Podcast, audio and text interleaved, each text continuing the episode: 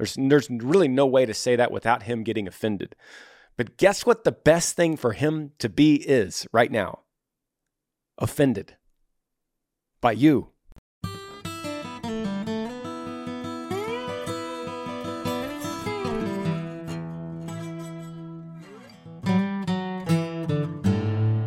What's up, everybody? Welcome to the podcast. Thanks for listening wherever you're coming from. I love to do this. Happy Monday to everybody.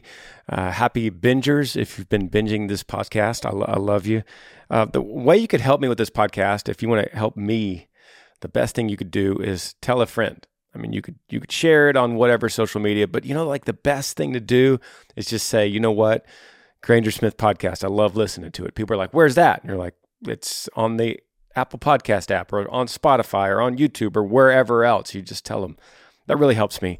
I love you guys. I love doing this. I love reading your questions as if we're just having a conversation between each other. And you could email me, grangersmithpodcast at gmail.com. Grangersmithpodcast at gmail.com. The question could be about anything. First question, subject line says me. And the question says, Hey Granger, my name is Carter and I'm 15. I'm from Medina, Ohio. I recently got hit and hospitalized during a football game. The doctors found a non cancerous cyst on my brain that needs brain surgery to remove it. I'm contacting you because I don't know. You'll just give me good advice, but I'm scared something bad is going to happen and I'll never be the same again. I know God is with me, but for some reason, that's not helping. Sincerely, Carter. What's up, buddy? Shout out to Ohio. Uh, I've been to your town. I, I like it a lot, and I'm so sorry that you're going through this. It's it's got to be uh, really scary and really tough for you. Um, it, and and a blessing. Think think about this, Carter. Think about first of all the blessing that you got hit in football and hospitalized, and through that they found this cyst on your brain. So right now I'm like, okay, well, somebody's looking after you. That's the first thing I could say. Is that a coincidence? I don't believe in coincidences. I don't believe in accidents. I don't believe in luck. I believe in God's purpose. So let's get right to what you know I'm gonna, probably going to say. Your last sentence says, I know God is with me, but for some reason it's not helping. I will say this to you lovingly as a friend, and I've been, I've been 15, and I'll say this straight up. You don't know God's with you. You don't know. Let me go one step further. You don't know God.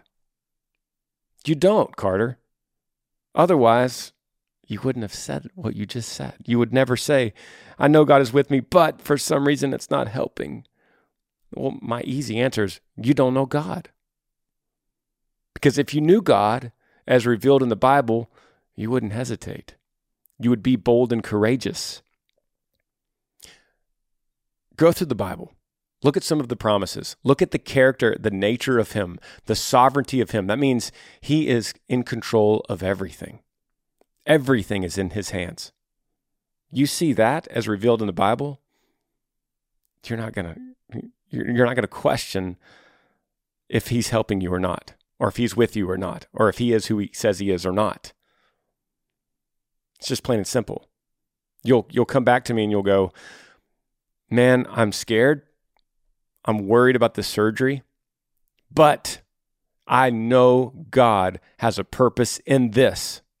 And so instead of ask, asking why God or or are you here God or is this going to be okay God, you'll say, God, what am I going to learn from this? This is a, this is the biggest thing I've ever gone through. I'm assuming Carter, this is your biggest thing you've ever gone through. The most impactful thing you've ever gone through in your life. And so you sit back on that rock that he is and you go, I trust you. I don't know what's going to happen. I'm praying that the doctors have a steady hand and that the surgery goes well and that, that their education comes through and their knowledge of my brain comes through and that they, they perform this, this surgery on the cyst and they remove it perfectly. And then I wake up and they tell me everything is okay. I pray for that. But otherwise, if not, I'm also praying for your purpose. I'm praying for whatever needs to happen according to your purpose, for your will, for your good, will happen. And I trust that. If I wake up and there was a problem, God forbid that happened to you, buddy, but God forbid if there was a problem, you go, God, okay. Level two. What are you telling me through this now? What do I need to learn through this? How, how, how do you find this stuff? How do you find what I'm talking about? There's only one book. It's called the Bible. You start going through that, you start reading some of his promises over and over and over. You read of the experiences that men had when they encountered the glory of God. You find it in Ezekiel chapter 1, you find it in Daniel chapter 10, you find it in Revelation, you find it uh, Paul had an encounter, Moses had an encounter, Elijah had an encounter. All these times when, when men encountered, uh, Peter and John and James had an encounter, when you see these men encounter the glory of, the God, of God, they do they all do the same thing. They fall on their face. They fall on their face because of the crazy glory that they're encountering. So if you saw that, if you knew him in that way, the almighty creator in that way, you you wouldn't say, "Are you here? I, I don't really know. It's not it's not helping this brain surgery thing." I don't mean to downplay it cuz brain surgery is crazy. That's crazy serious. But if you saw that image, that glory of God, you'd just be like, you'd just fall on your face and be like, I trust you. I trust you. You're going to lead me through this. Whatever it means for my life, I trust you. That's it, man. That's it, Carter. Next email, the subject line says, connecting, reconnecting with my husband. Hey, Granger, I'd like to stay anonymous. My husband is in the military. We're currently stationed in Maryland, 24 hours from my home state of Texas. When I first moved here, my husband had been stationed here for a while, so he had already found a church for us to go to. The first day I walked into this church was the first day I finally felt like home, away from home. We quickly connected and began going to every service and activity we could. That didn't last long. After a couple months of going, my husband switched to night shift where he works every other weekend, so it became hard to attend regularly. He would go, I would go by myself on the weeks that he was working, but then it got to where my husband stopped going even on the days that he was off. I mentioned going to church, and he always has an excuse of why not to go. This really upsets me because we both have always believed that it's important to be connected in a church wherever you are. Since he's been he's been on the night shift, he's become closer with the men he works with who are atheists and have expressed that anytime we mention God, they say that. They have spoken very disrespectful about God, and still, my husband likes to hang around them. He's been sleeping all day until he has to get up and get ready for work, and even on his days off, so we barely even have time together anymore. It just seems like he has no motivation anymore, and it breaks my heart. He was so full of life and joy, and I hate to see that it's gone. I've talked to him about this, but he's just not really taking it seriously, and I don't know how to get through to him. Any advice would be greatly appreciated. Thank you. Okay, Anonymous. Um, it's a tough situation, but you're not alone. You're not alone in a situation like this. Let me start here. Don't nag him. Don't nag him. He's he's a, he's working hard he has a difficult job in the military. He's away from home as well. He is he is stationed here in Maryland and he's got a lot going on. Don't nag him about this. Don't say, You used to have joy. You used to love the Lord. You're hanging around those atheist guys and they're just bringing you down. And I, I don't want to go by myself to church. And hey, is that stuff not true? No, it's, it's true. But you don't need to nag him about it. You don't need to talk in that way. Instead, you love him and you forgive him and you're there for him. Whenever he needs you, you are there for him. That's hard to do. It's easy for me to sit here on this podcast and say it.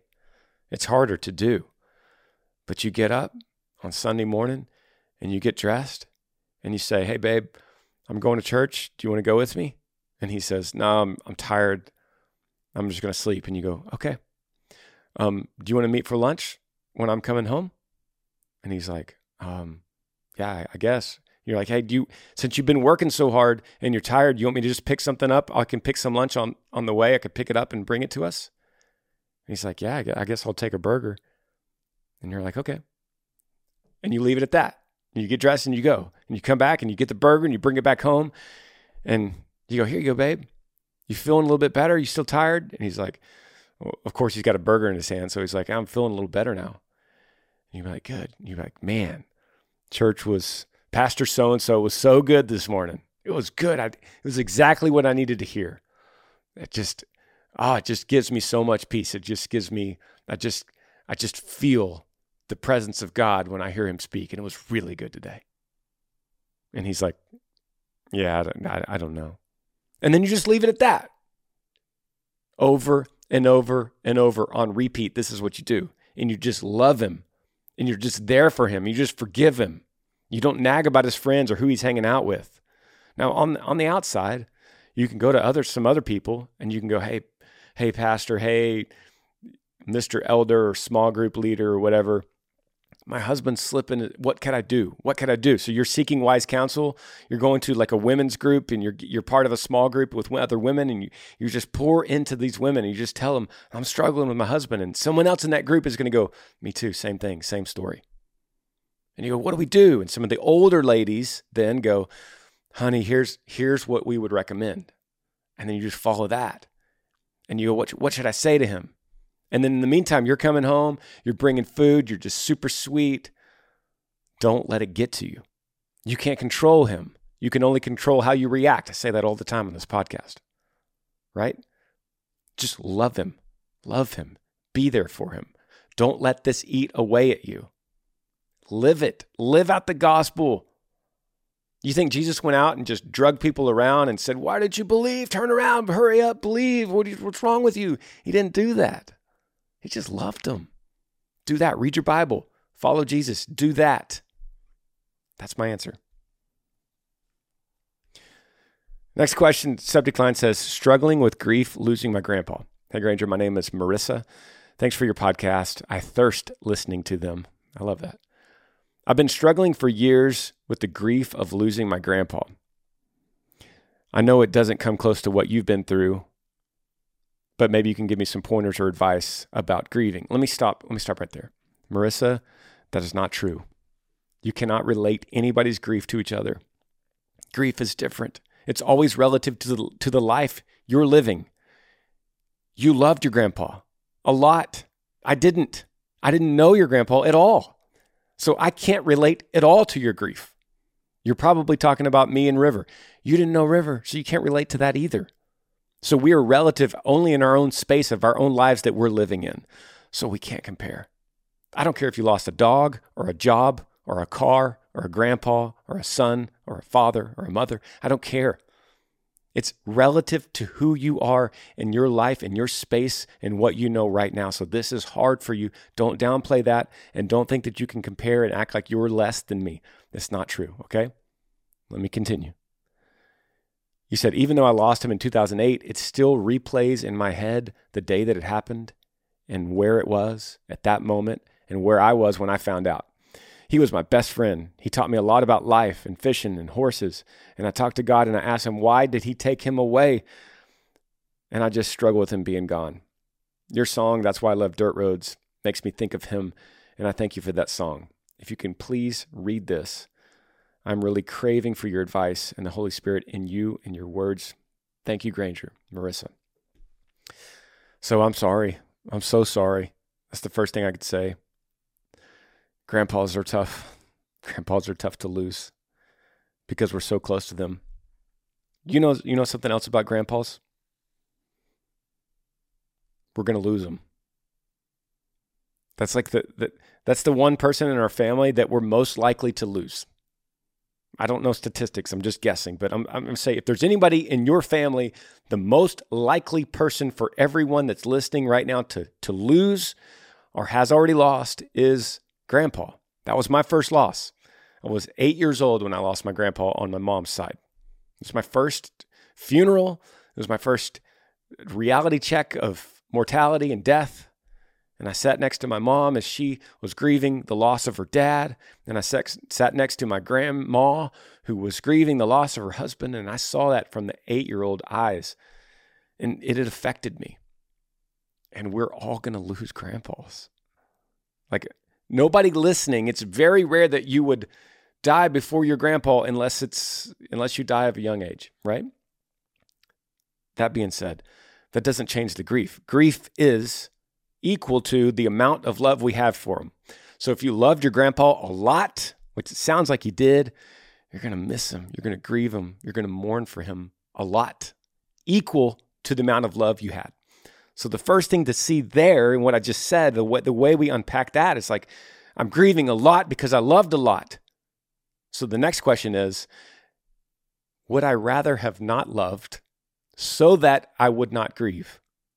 It's like, of course not. That's, that's ridiculous. There's no way I would trade the love I had for my grandpa just so that I wouldn't grieve.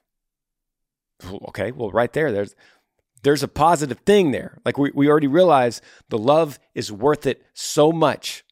The love you had for him is so valuable to you in your life and still will be forever that it's worth the pain of losing him. That's crazy, right? 2008 is a long time. It's a long time to still struggle and to sit down and to type this email out to me for something that happened, what, 14 years ago. So I need you to, I need you to think about this. You obviously loved him a lot, okay? At this point in your grieving, if, if this was six months, this is a different conversation. 14 years, here's the deal you're going to have to start taking the things that make you sad, like the day that it happened and where you were when you found out. You're going to have to start using these things to your advantage. And you're going to have to start finding all the good things about them that still live on. For instance, you said some of it in your email. He taught you to fish, he taught you about horses, about life. So now every time you get around a horse, you have this little bit of gratefulness that's like, huh, Thank you, Grandpa. You taught me this. Every time you get that fishing pole in your hand and you cast out into the water, and that lure hits the water and bounces off and sinks, the ripples come out, big bass comes and hits it, you think, Thank you, Grandpa. You taught me how to do this. And you smile. You smile about it. You're not sad about it. You're like, oh man, I lost him. I don't I don't have him anymore. It's like you still do because you're fishing. And that, that extends his life with you in your heart because you're fishing and you're doing that with him because he taught you that. And then you smile and you're like, man, I'm so I'm so blessed that I had a grandpa that taught me to fish because I know a lot of people, and I do personally, and you do too, I'm sure, Marissa, that didn't have a grandpa in this way. My kids, good example. My dad died in 2014 London was two, and Lincoln was a newborn. River and Maverick, my other two sons, never knew their papa. My dad, my dad would have been such a good grandpa. He would have been so good at teaching them how to fish, teaching them how to drive a truck on a dirt road, teaching them about animals and cows and deer and horses. He would have been so good with that stuff, but they never got it because they never knew him, they never loved him in that way, so they don't grieve him at all. Would you rather trade with them? Would you rather trade places with my kids and go, I never had a grandpa. I don't even know what it's like. Or would you rather say, man, I miss my grandpa every day, but I'm so blessed to have had him because he loved me and I loved him and he taught me so much stuff that I still have today. And now when you teach somebody how to fish, Guess who's teaching that person? Your grandpa.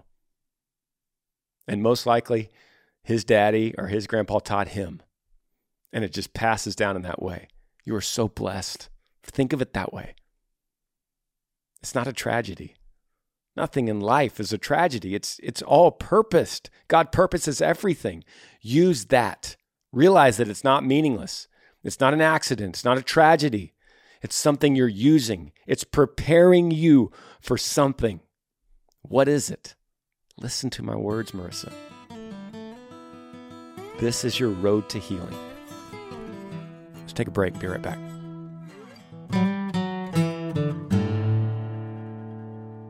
Thanks for listening to the podcast. A few things I want to tell you. First of all, if you want to meet me, you could always find my tour dates, hopefully coming close to you at grangersmith.com. Click on the tab Meet Granger. We don't have that many more tour dates this year, so I'd love to see you at one of them. Second of all, you could always get a hold of me at cameo.com slash grangersmith. That's how you can get a video announcement from me of some sort telling you happy birthday or happy anniversary or maybe some pep talk for you or anyone else that you want to send it to. Holidays is a great time to do this. You could also download the Cameo app at C A M E O and then search for me, Granger Smith. It's super easy. I do these every day. I'll make a video message for you or whoever you want me to. Finally, the Yee Yee Apparel fall launch comes out September the 30th. I just did a photo shoot for this yesterday, and I love all the new stuff new coats, jackets, long sleeve tees, short sleeve tees, hoodies, and caps. All ready for you. Go to yeeyee.com. Make sure you log in at 10 a.m. Central because you don't want your favorite sizes to be sold out. Back to the podcast. If you want to email me, email grangersmithpodcast at gmail.com, grangersmithpodcast at gmail.com. And the next question, subject line says, could use your advice. Hey, Granger, my name is Brittany. I'm 35 years old. I've never had a boyfriend. It hit me hard this year that I may never have a chance to be a mom. I would love to find someone to love and possibly have a family with, but unfortunately, my time to have kids is getting closer to the end, and I don't have anyone in my life. I ask God daily if I'm meant to have a family or not. I just don't know where to find somebody. My life consists of work. I'm a medical assistant, gym, and the park. I love listening to your podcast while working. I do go to many concerts each year, about 30 this year alone. I love music, but I haven't found anyone. Would love to get your thoughts. You give really good advice. Some of your advice ha- has hit me close to home. Thanks, Brittany from Gray, Tennessee. P.S. I've had the pleasure of seeing you twice in concert. First was in 2016, and uh, last year at Bristol Motor Speedway. Hope to see you in concert again. And then she puts a picture here of me and her. I love that. Thank you. It, it, I love to see a picture with this. It helps me. Helps me. I, I remember you, Brittany, very well. So thank you for doing that, and thanks for your email. I think um, I think I think your email is very sincere and very heartfelt and um, and very understandable. You are not alone. Man, how many times could I say that?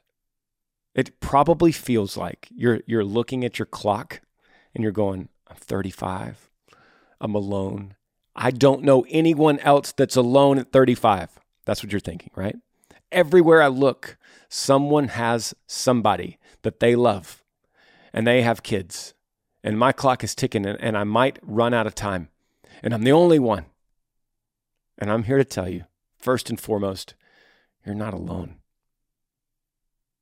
I know that because I see them. I know that because of all the emails I get to this podcast. I get thousands of emails, y'all.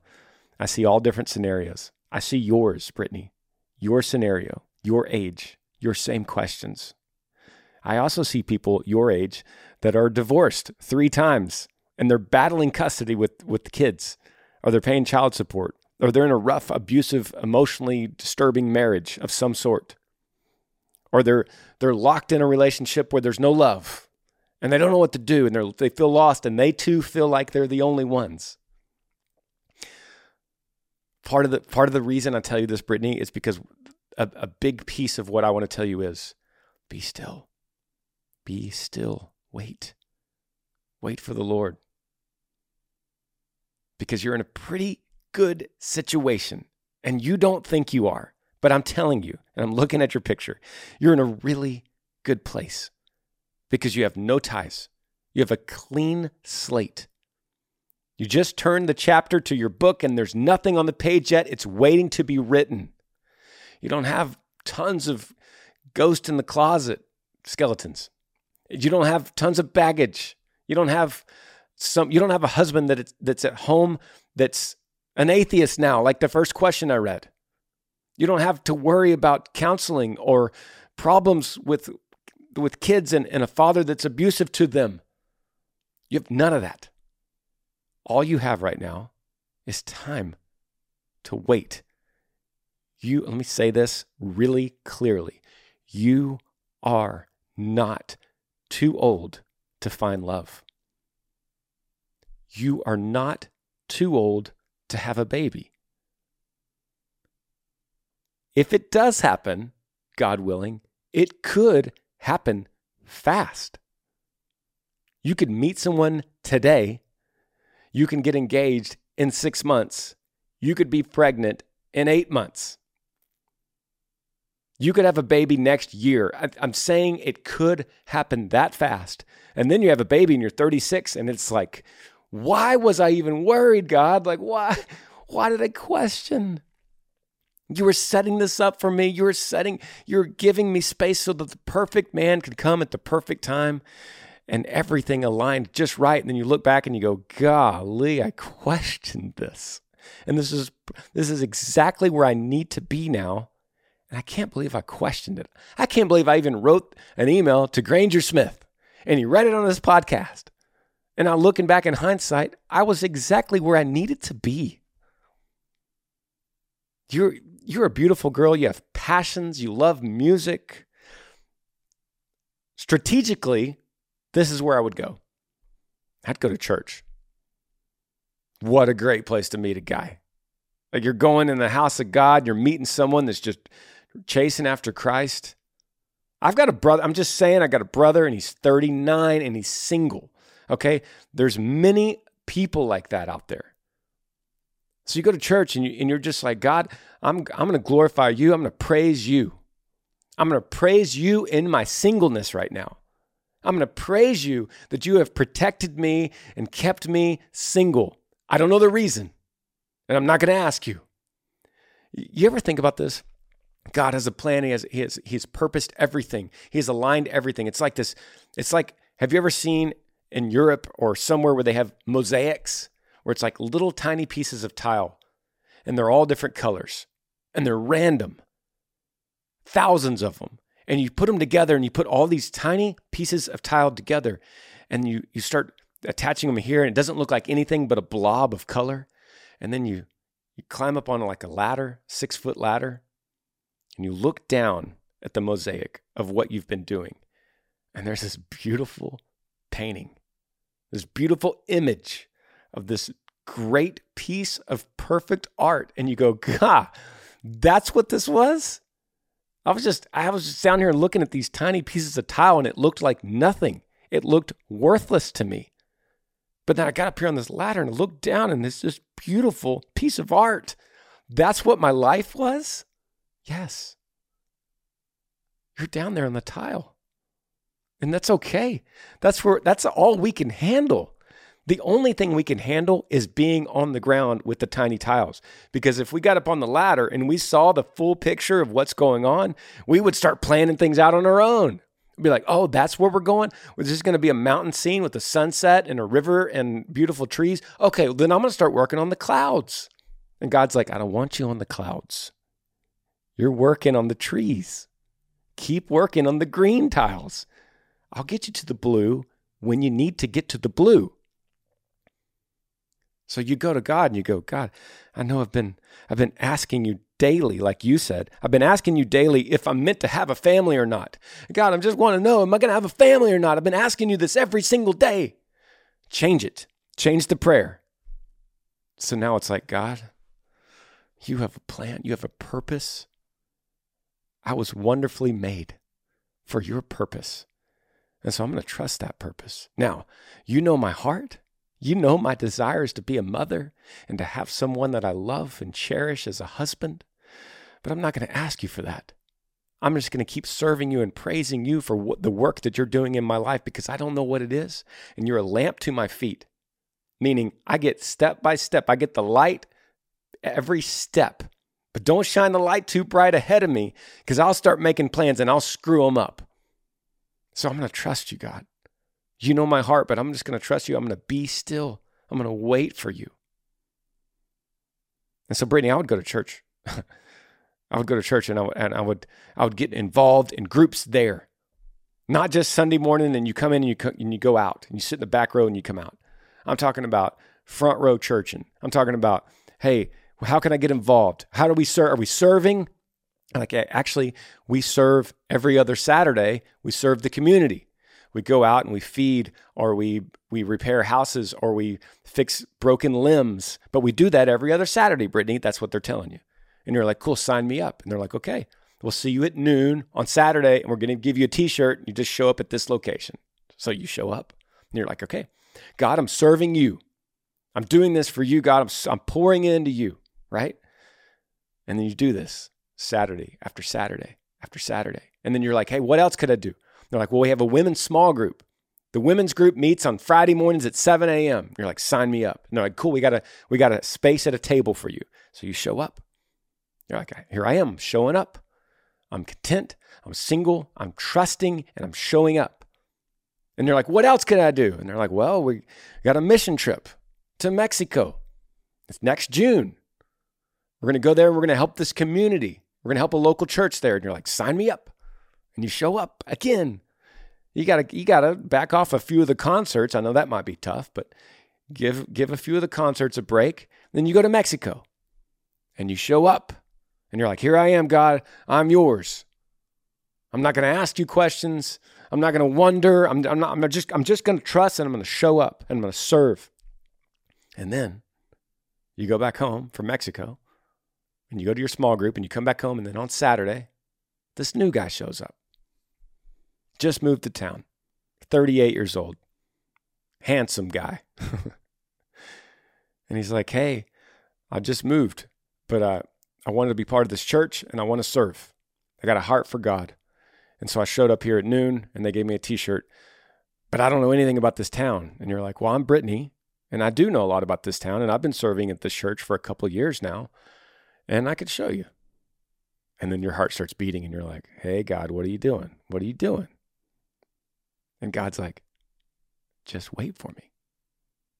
Now, that's a hypothetical situation here, but I'm just saying, Brittany, this is the kind of stuff I could see happening to you. And then you're going to email me back. In fact, do this. I'm going to call it right now. I want you to do what I said, and I want you to have a heart like I mentioned, and I want you to email me back and say, Granger, guess what? I found this guy. And then you send me a picture of that. Don't send me a picture of me and you again. Send a picture of you and the guy. And then eight months down the road, you send me a picture of that little uh, pregnancy test that says positive. Okay? Just saying. I'm pouring that into you right now. Next question. I'm all worked up.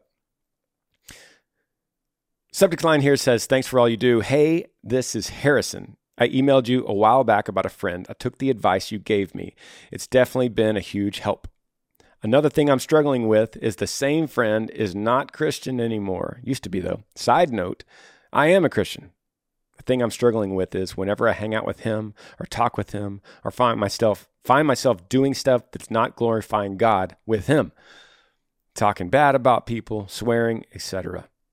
How do I best go about telling him that I'm trying to strengthen my walk with God, but he's hindering it, being a bad friend? Meaning, I'm just not I'm just not very good to hang out with him because he is now the opposite of a Christian, pretty much. Uh, he's been a longtime friend. It's just really hard. What are your thoughts? Harrison, buddy, thanks for emailing. Thanks for emailing again. And if you, here's the deal, dude.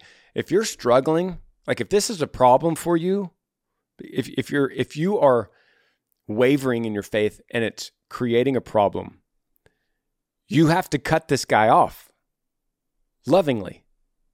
And and you got to do it in a way where you're like, "Hey buddy,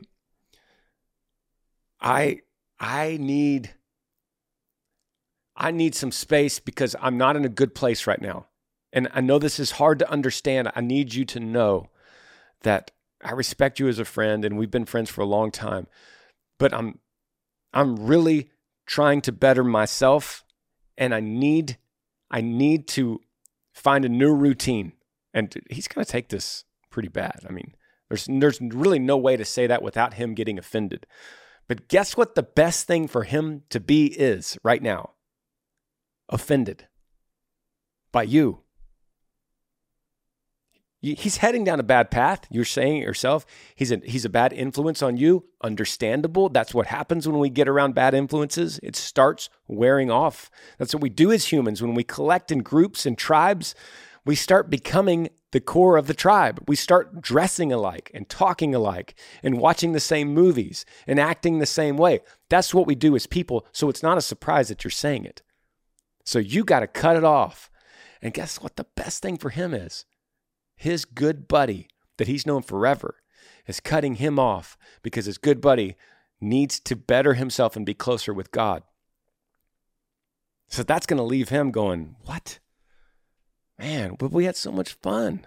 And he's going to start questioning, like, maybe if he's if he's doing that, maybe I should be doing that. Like, what's wrong with me? And all these questions start kicking up. And that's really good for him. It's also really good for you. So that's my suggestion, man. You got to cut it off.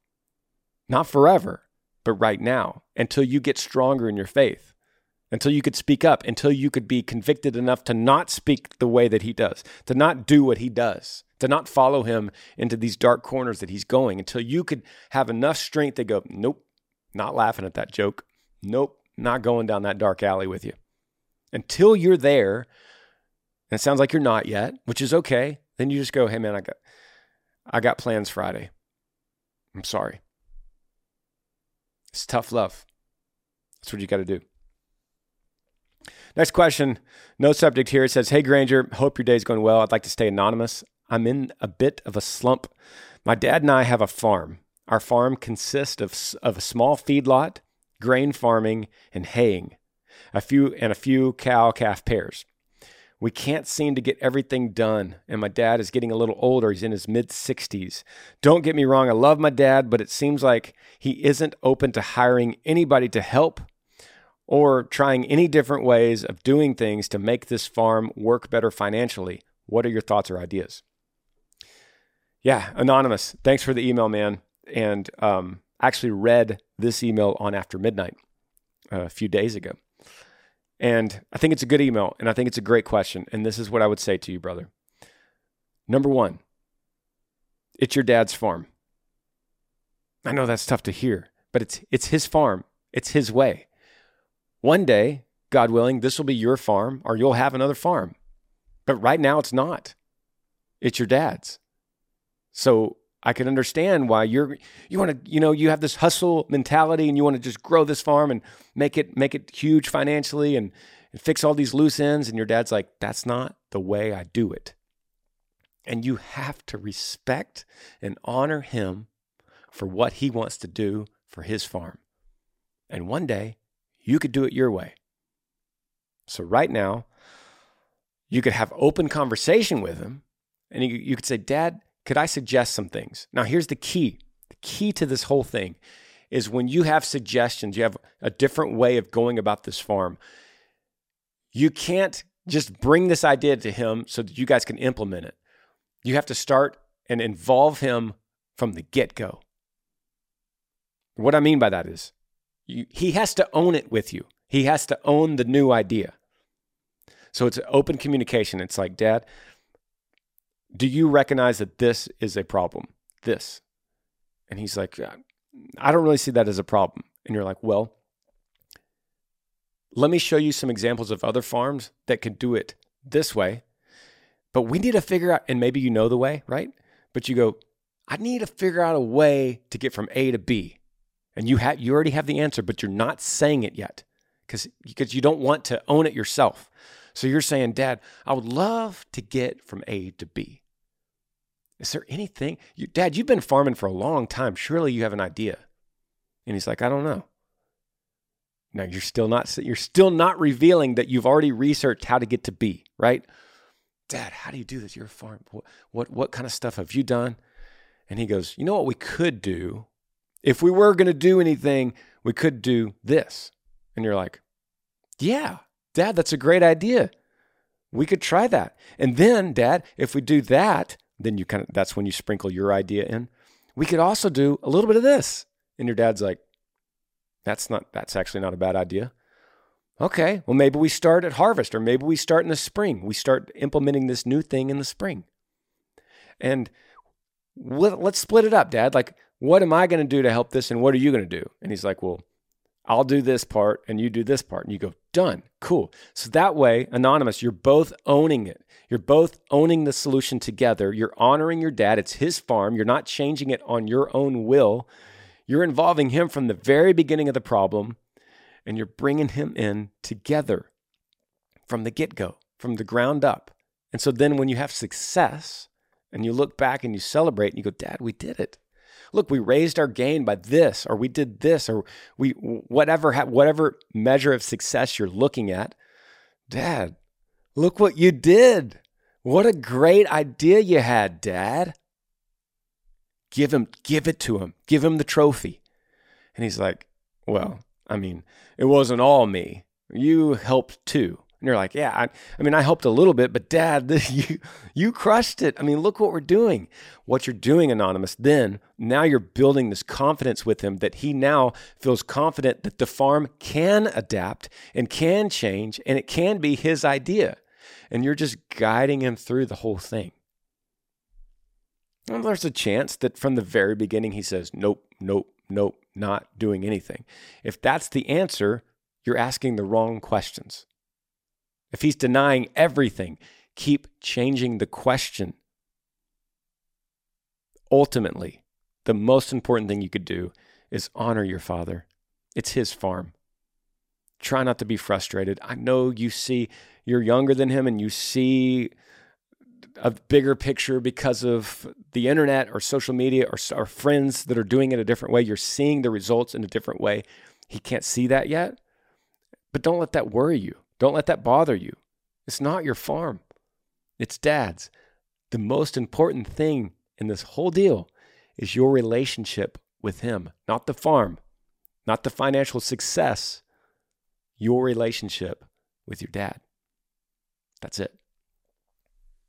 Love you guys. See you next Monday. Yee yee. Thanks for joining me on the Granger Smith podcast. I appreciate all of you guys. You could help me out by rating this podcast on iTunes. If you're on YouTube, subscribe to this channel, hit that little like button and the notifications bell so that you never miss any time I upload a video. If you have a question for me that you would like me to answer, email grangersmithpodcast at gmail.com. Yee yee.